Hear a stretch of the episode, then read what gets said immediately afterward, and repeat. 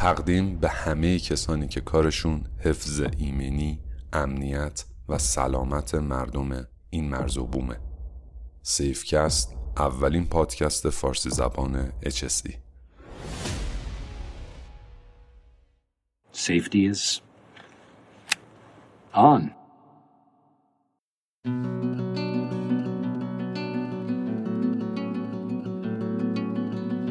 سلام.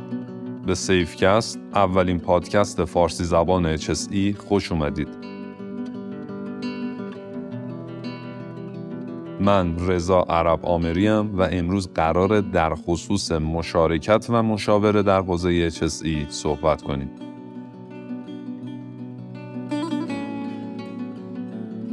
فاصله حرف تا عمل توی کارهای ما خیلی زیاده.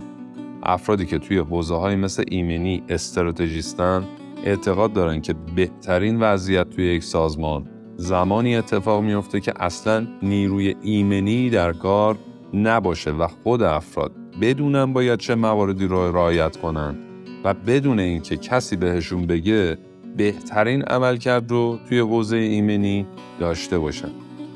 منم به شخصا همین اعتقاد رو داشته و دارم. ولی توی هر مجموعه ای که وارد میشیم اولین صحبتی که بچه های ایمنی با ما دارن اینه که تعداد نیروهامون کمه. حالا با درست و غلط بودن این موضوع و اینکه الان چقدر با وضع ایدئال فاصله داریم کاری ندارم. چیزی که خیلی واضحه اینه که ما هیچ وقت روی پتانسیل سایر افراد توی سازمان حساب نمی کنیم. یعنی به طور خلاصه می‌تونم بگم کلا دور مشارکت رو خط می‌کشیم. حالا به دلایل مختلف. یا چند تا روش رو امتحان کردیم و نتیجه نگرفتیم. یا اینکه توهم اینو داشتیم که کلا کسی همراهی یا مشارکت نمی‌کنه. یا اینکه بلد نبودیم مشارکت دیگران رو بگیریم. یا هر چیز دیگه. به هر کدوم از این دلایل که بوده باشه ما نتونستیم یکی از عناصر مهم سیستم مدیریت ایمنی رو پیاده سازی کنیم. امروز می‌خوایم یکم راجع به این موضوع صحبت کنیم و بگیم که این موضوع رو چجوری میشه جلو برد و چه راهکارهایی واسه توسعه مشارکت توی سازمان وجود داره. ضمناً یادمون نره که موضوع مشاوره یکم متفاوت از مشارکته که حتما راجع به اون هم مفصل صحبت خواهیم کرد. البته توی یک جلسه دیگه.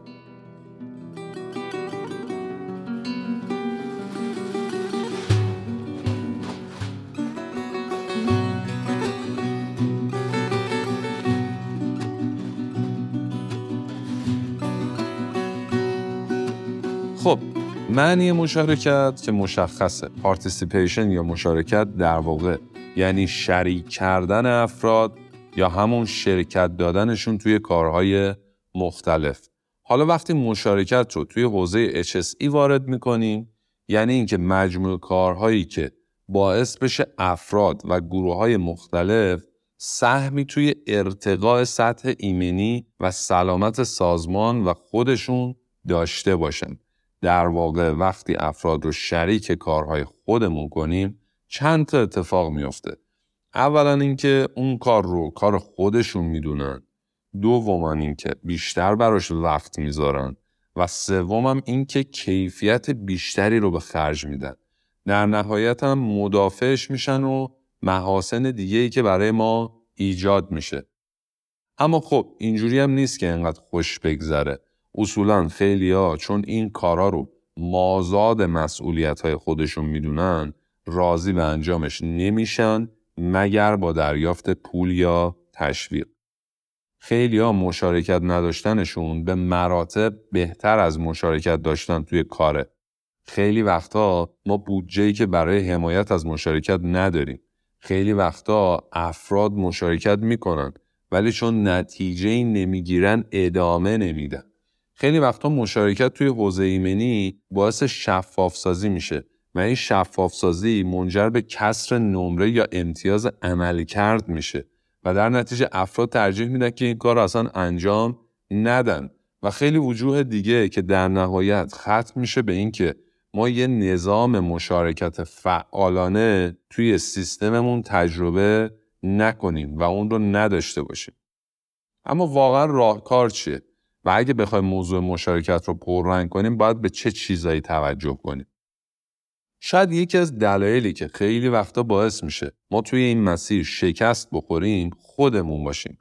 به جرأت میشه گفت انتخاب مسیر غلط توی این کار خیلی سمیتر از مسیر انتخاب نکردنه. یعنی شما وقتی هیچ کار خاصی انجام ندی به مراتب بهتره تا اینکه یه روش نادرست رو واسه اخذ مشارکت افراد انتخاب کنی و بعدش همه رو به بیراهه بکشونی و باعث بشی دیگه حتی مکانیزم های خوب هم اثرگذار نباشن. پس بهتر یکم تر عمل کنیم تا بتونیم نتیجه بگیریم. واسه اینکه بحث رو جلو ببریم بهتره بدونیم که مشارکت سه وجه داره. مشارکت طبیعی یا خودانگیخته، مشارکت اجباری و مشارکت ارادی و داوطلبانه. مشارکت طبیعی در واقع ریشه توی سنت و فرهنگ ماها داره. مثلا جایی ننوشته که شما توی اتوبوس جات رو بده به افراد آسیب پذیر ولی شما این کارو می‌کنید چون واسه یه فرهنگ شده یا مثلا کسی بهت نگفته که اگه امکانش بود جون بقیه رو توی شرایط اضطراری نجات بده. ولی شما به هر حال این کار رو اگر از دستت بر بیاد انجام میدی. مشارکت اجباری که از اسمش مشخصه یه اجبار بیرونی داره. یعنی یه اجبار بیرونی حاکم میشه که یه کاری رو انجام بدی. مثلا اجباری که در صورت تخلف ازش شما جریمه میشی. یا از انجام یه کاری محروم میشی. البته اینم بگم که اگه حتی سیستم تشویقی هم این وسط در کار باشه اونم یه جور مشارکت اجباریه. یعنی شما داری در برابر کاری که می‌خوای انجام بدن مزدی به طرف مقابل میدی و طبیعتا اگر مزد نباشه طرف اون کار رو انجام نمیده. پس بنابراین نمیشه گفت این مدل مشارکت داوطلبانه است. و نوع سوم هم مشارکت داوطلبانه یا همون مشارکت ارادیه یعنی نه اون موضوع عرف جامعه است نه فرهنگ ما بوده نه اینکه بابتش بهمون به جایزه میدن نه اینکه تنبیهی در صورت عدم انجامش در کاره. شما انجامش میدی چون به این نتیجه رسیدی که انجام دادنش از انجام ندادنش بهتره. خب طبیعتا این مشارکت همون مشارکت مطلوب ما هست یعنی موضوعی که میشه اون هدف نهایی ما از مشارکت و ارتباط داره با همون استراتژی نبود نیروی ایمنی. یعنی طرف دیگه خودش به این رسیده که باید برای حفظ جون خودش و دیگران پروتکل ایمنی رو رعایت کنه و دیگران بهش بگن یا نگن نظارت بکنن یا نکنن اون کارش رو به شکل ایدئال انجام میده. پس نقشه راه ما هر چی باشه ایستگاه آخرش میشه ایجاد مشارکت ارادی و داوطلبانه بین افراد در حوزه اجسی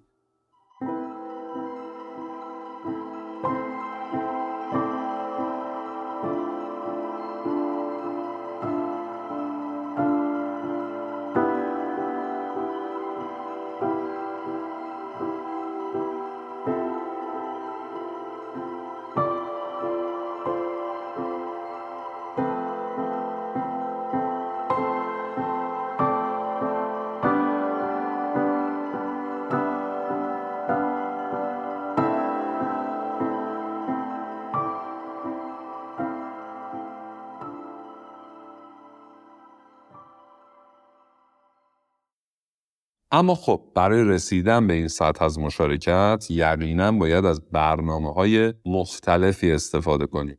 اولین موضوع طبق روال اینه که ببینیم کجا ایستادیم.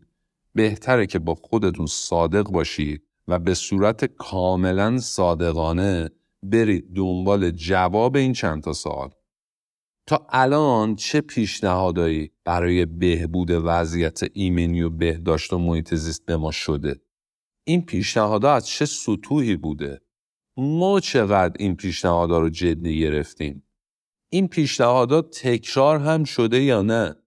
ما برای گرفتن پیشنهاد اصلا به افراد آموزشی دادیم؟ اگه آموزش دادیم آیا مسیر در دسترسی هم براش گذاشتیم؟ آیا همه به این مسیرها دسترسی دارن؟ آیا همه سواد استفاده از این مسیرها رو دارن؟ آدما از پیشنهاد دادن نمی ترسن؟ جو سازمان جوری هست که افراد بیان و پیشنهاد بدن؟ اصلا پیشنهادهایی که دادن کیفیت داشته یا نداشته؟ تا حالا شده پیشنهادی بدن که به ذهن خود شما نرسیده باشه؟ پیشنهادات در سطح بهبود کار خودشون بوده یا توش نگرانی برای جون دیگران هم وجود داشته؟ مدیرامل حمایت کرده از این کارا یا نه؟ بودجه برای پیشنهادها دیده شده یا نه؟ نظام های قبلی پیشنهادات توی سازمان جواب دادن یا اصلا اونا هم جواب ندادن؟ نقاط قوت و ضعف این نظامات چیا بودن؟ شما تیمی برای دستبندی این پیشنهادات دارید؟ چند تا از این پیشنهادات به سطح مدیریت یا به گوش مدیریت ارشد رسیده؟ آیا تیم مدیریت خودش تا حالا پیشنهاد داده؟ به غیر از تشویق ریالی، تشویق دیگه هم می‌تونه وجود داشته باشه؟ اختیارات تشویق اصلا با کیه تو سازمان؟ در چه حدی اختیارات برای شما برای تشویق در نظر گرفته شده؟ آدما به غیر از پول با چی خوشحال میشن؟ تا الان مکانیزمای مشارکت توی حوزه HSE رو یه جا به شکل یه روش اجرایی نوشتید یا نه؟ این پرسشنامه به شما کمک می‌کنه که جایگاه فعلی این سیستم رو پیدا کنید و در واقع قلب این اپیزود هم همین سوالاته. باید حواستون باشه که هیچ گروهی رو از قلم نندازید. متاسفانه ما علا رقم این که خیلی ادعای مردم دوستی داریم توی بعضی جا کاملا نجات پرستانه و بالا به پایین نگاه می‌کنیم. مثلا خیلی وقتا در خصوص کارگرای روزمزد یا افرادی که پیمانکار دست دوم و سوم هستن هیچ حرکتی نمی و اصلا توی این سیستما حسابشون نمی نکته که مهمه اینه که توی تمام فازهای بررسی و طراحی سیستم حتما به اونا هم توجه کنید و نمونه هاشون رو بررسی کنید. بعد از اینکه ما وضع موجودمون مشخص شد باید بریم سراغ طراحی تکنیک های جلب مشارکت و البته خود مشارکت. مشارکت هم مثل بقیه اجزای سیستم میشه بهش به چشم یک فرایند نگاه کرد. قبل از اینکه از فرایند مشارکت بگیم باید ببینیم نقشه راه ما برای رسیدن به این سیستم خود مشارکتی چیه. اولین قدم برای راه انداختن فرایند مشارکت اثبات ضرورت مشارکته. یعنی باید به دیگران ثابت کنیم که برای حفظ جونشون و سلامتیشون باید توی موضوعات اجسی مشارکت داشته باشن. بعد بگیم چه جوری مشارکت کنن. پس اولین گام ما آموزش ضرورت مشارکته نه نحوه مشارکت. و یه نکته خیلی مهمتر برداشتن موانع مشارکته. پس شد دو تا کار. یکی اینکه باید موانع رو از سر راه برداریم یکی اینکه بهشون ثابت کنیم که مشارکت مهمه. حالا این دوتا کار رو چجوری انجام بدیم اون گزارشی که اول کار در آوردید اینجا به درد می‌خوره. جواب به اون سالایی که مطرح کردیم میشه سرنخ و محتوا برای اینکه شما بتونید بهترین مکانیزم رو برای اثبات ضرورت مشارکت انتخاب کنید. و بعدش هم بدونید چیا مانع کار بوده تا حالا و اونا رو هم رفع کنید. مثلا خیلی وقتا آدما دوست دارن مشارکت کنن ولی واقعا میترسن. یا اینکه واقعا علاقمنده به مشارکت هستن ولی راهش وجود نداره. یا بلد نیستن ازش استفاده کنن یا هر چیز دیگه.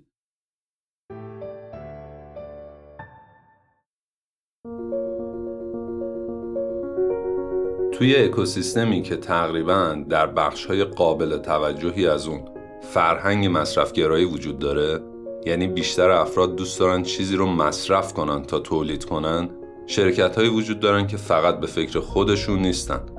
و حاضرم برای ارتقاء دانش و آگاهی عموم جامعه حتی هزینه هم بکنند.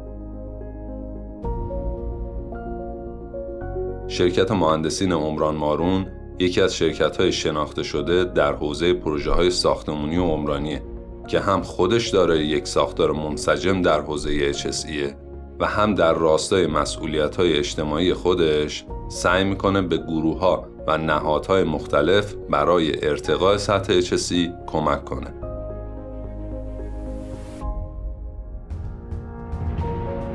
این اپیزود از سیفکست هم با اسپانسری شرکت مهندسین عمران مارون تهیه و پخش شده و ما هم خوشحالیم که سهمی در معرفی مجموعه هایی با این سطح از فرهنگ رو داریم.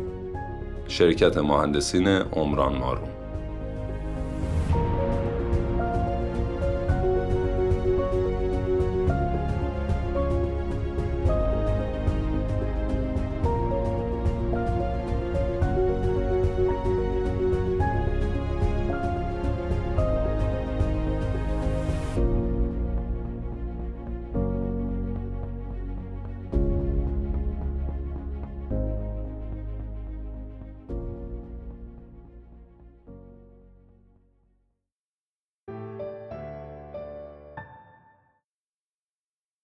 بعد از اینکه موانع رو شناسایی کردید و افراد رو از طریق آموزش قانع کردید که باید مشارکت کنن باید برید سراغ اینکه حالا چجوری مشارکت کنید. حالا اینجاست که شما باید دست به انتخاب استراتژی بزنی برای مشارکت گرفتن. هدفت که مشخصه. توی بلند مدت می‌خوای افراد داوطلبانه مشارکت کنن. اما واسه رسیدن به این هدف باید از کجا شروع کنی؟ خب همونطور که قبلا گفتیم یه فرایند تشکیل شده از تأمین کننده یا supplier ورودی یا input اقدامات ما یا process خروجی یا output و مصرف کننده یا customer. خب توی فرایند مشارکت اصلا نباید قیف ورودی رو برای شخص یا گروهی ببندید. یعنی تمام ذینفعان باید بتونن مشارکت کنن. کارکنان اجرایی، بخش اداری، مدیرا، سرپرستا، پیمانکارا، مشاورا، حتی بازدید کننده و مهمونا، شرکا و هر گروهی که به هر حال یه جوری زینف ما منصوب میشن. پس مبادی ورودی رو باید کاملا باز بذارید. شماره تلفن، کارت گزارش، گزارشات، صورت جلسات، جلسه هماندیشی، دور همی، وبسایت، صفحه اینستاگرام، سامانه پیامکی، تلفن، کانال واتساپ، مراجعه به واحد HSE، ارسال فایل صوتی، ایمیل، اتوماسیون و هر روش دیگه که وجود داره باید فراهم بشه تا افراد از راحت ترین روش موجود برای خودشون استفاده کنند. حتی وقتی توی سایت هستید و یکی بهتون یه چیزی رو میگه یا اینکه تلفنی بهتون گزارش میده یا بیسیم می‌زنن باید اون رو به عنوان یه پیشنهاد یا انتقاد در نظر بگیرید. پس تأمین کننده های ما میشن همه افراد. مبادی ورودی ما را هم مشخص کردیم. ورودی ما هم میشه مشارکت افراد. و بعدش می‌رسیم به فرایند خودمون یعنی پردازشی که ما باید روی این ورودی ها انجام بدیم. موضوع مهم اول اینه که بهتره این پردازش جنسش مشارکتی باشه. یعنی کمیته یا گروه یا مجموعه از روش ها رو داشته باشید تا بتونید از طریق اونا پیشنهادات و مشارکت هایی که ایجاد شده رو مدیریت کنید. برای اینکه بهتر بتونید این کار رو انجام بدید بهتره که مکانیزم های مشارکت و حوزه های مشارکتی رو تفکیک کنید. مثلا مشارکت توی تدوین اهداف و برنامه ها مشارکت توی شناسایی ریسک و فرصت ها مشارکت تو گزارش اعمال و شرایط ناایمن، مشارکت توی تحلیل حوادث، مشارکت تو ارتقاء فرهنگ ایمنی، مشارکت توی کاهش ریسک های شغلی، مشارکت توی تدوین ختمش و مستندات سیستم مدیریت ایمنی و بهداشت، مشارکت توی ارتقاء موارد بهداشتی و ایمنی توی سطح سازمان. یعنی چی؟ یعنی ورودی های شما هم می‌تونه متفرقه وارد بشه هم می‌تونه سیستمی و هدفمند وارد بشه. یعنی شما برای این موارد می‌تونی کمیته داشته باشی یا گروه های مختلف برای این کارا داشته باشی. توی کمیته هاتون ورودی هایی که از مبادی ورودی اومدن مد نظر قرار بگیره. برای اینکه موضوعات فرسوده هم نشن باید کارا رو به دو دسته تقسیم کنید. یه دسته از کارا رو باید به صورت چابک انجام بدید. یعنی هی منتظر جلسه و کارگروه نباشید. و از اختیاراتتون استفاده کنید. یه دستر هم باید ببرید توی اون چارچوب پیشنهادات کلی و به صورت بلند مدت حل و فصلشون کنید. یادمون نره اگر می‌خوایم نماینده ای رو به عنوان نماینده یک گروه انتخاب کنیم این کار رو باید هوشمندانه انجام بدیم خیلی وقتا برای پیشبرد برنامه ها میان و از هر واحد یا بخش یه نماینده معرفی می‌کنن برای بحثای اشسی این روش خوبه و جوابم میده. به شرط اینکه چند تا موضوع رو رعایت کنید اولا اینکه افراد مدام جابجا نشن. این افراد به این کار علاقه هم داشته باشن. این افراد دانش لازم هم داشته باشن. یعنی اینکه حداقل آموزش ببینن. افراد زمان لازم برای این کار رو داشته باشن و برای این کار زمان مشخصی رو تخصیص بدن. برای این افراد حتما برنامه های تشویقی در نظر گرفته بشه و جبران خدمتشون انجام بشه. توی واحد خودشون از اختیارات لازم برخوردار باشن. برنامه منسجمی براشون در نظر بگیریم و واقعا نماینده واحدشون باشن و منعکس کننده نظرات و ایده های واحد خودشون باشن. نه اینکه صرفا بیان یه چیزی که نظر شخصی خودشون رو مطرح کنن. با در نظر گرفتن این آیتما می‌تونید توی نقاطی از نماینده ها استفاده کنید. ولی این موضوع به این معنا نیست که مبادی ورودی رو برای سایر گروه ها ببندید. یعنی همین دوستان باید مشارکت کنند هم افراد به صورت مستقل بتونن مشارکت داشته باشن. هر جا که لازم باشه.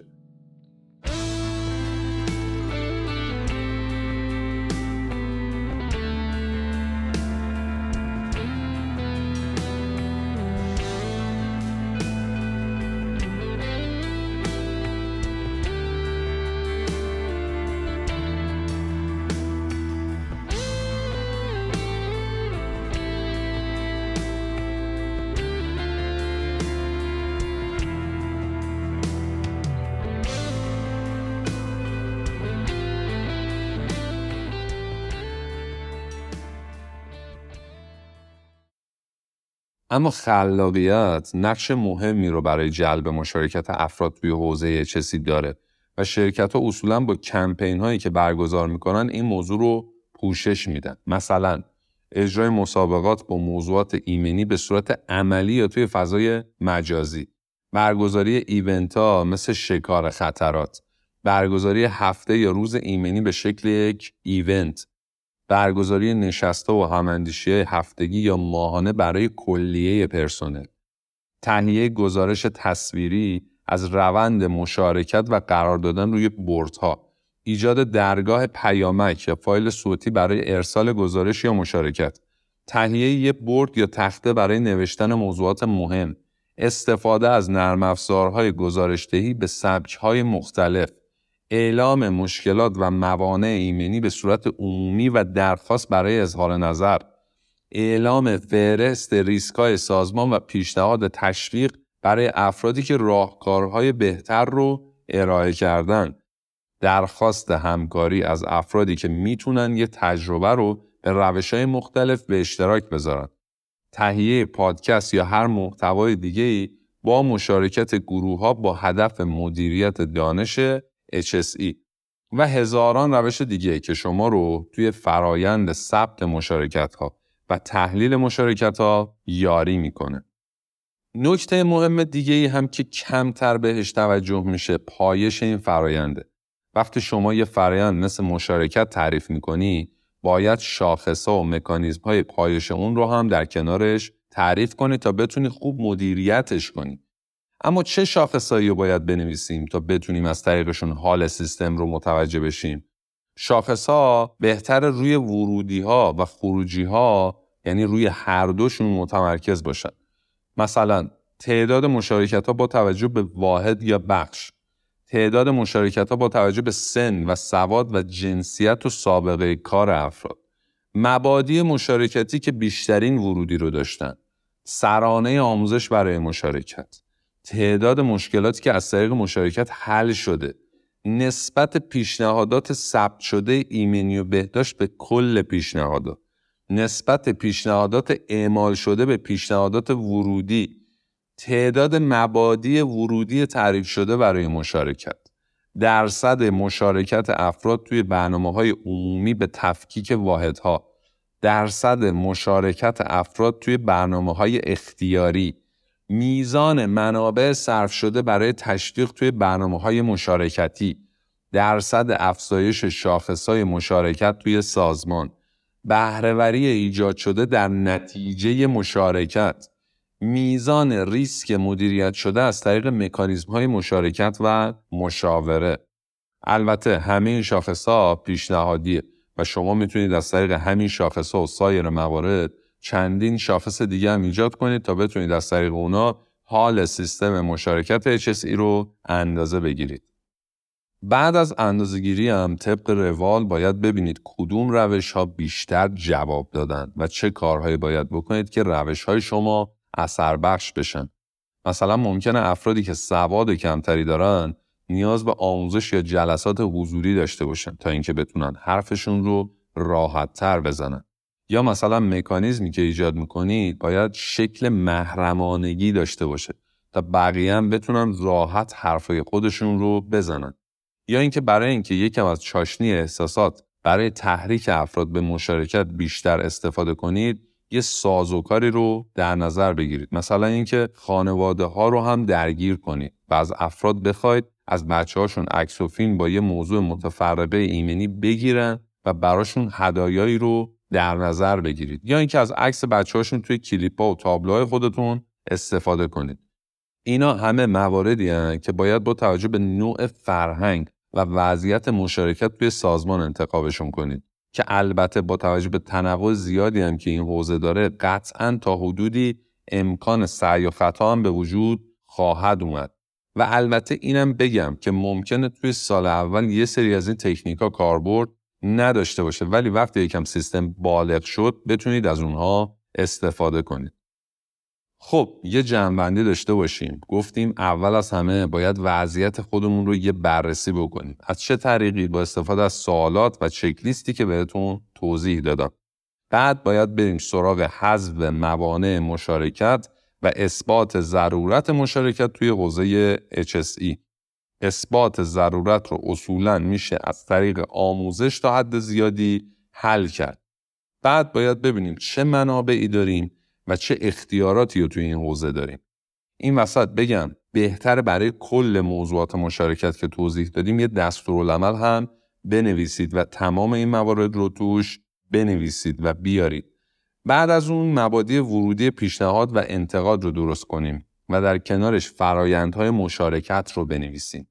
مستاقای مشارکت هم حتما باید مشخص بشن و بنویسیم که توی هر کدومشون چیکار کردیم. مثلا برای مشارکت دادن افراد توی فرایند ارزیابی ریسک چیکار کردیم. واسه حوادث چیکار باید بکنیم و سایر موضوعات هم مشخص کنیم. بعد از اون گفتیم باید به افراد نحوه مشارکت رو آموزش بدیم. بعد هم یه سری شاخص تعریف کنیم که از طریق اونا بسنجیم سیستم در چه حالیه حالا که یه سیستم خوب رو طراحی کردیم وقتشه که از فاز پلن یا planning وارد فاز do یا اجرا بشیم دیگه اینجا باید طبق یه برنامه زمانبندی مشخص مواردی که طراحی کردیم رو اجرا کنیم و بعد هم از طریق شاخصهایی که تعریف کردیم بسنجیمشون تا ببینیم وضعیتمون چجوریه و کجاها مشکل داریم. هر جا مشکل داشتیم خیلی سریع اصلاحات و اقدامات اصلاحی لازم رو پیاده کنیم تا برسیم به نقطه‌ای که دیگه ما به دیگران نگیم چی کار کنن. دیگران به ما بگن که چی کار کنیم.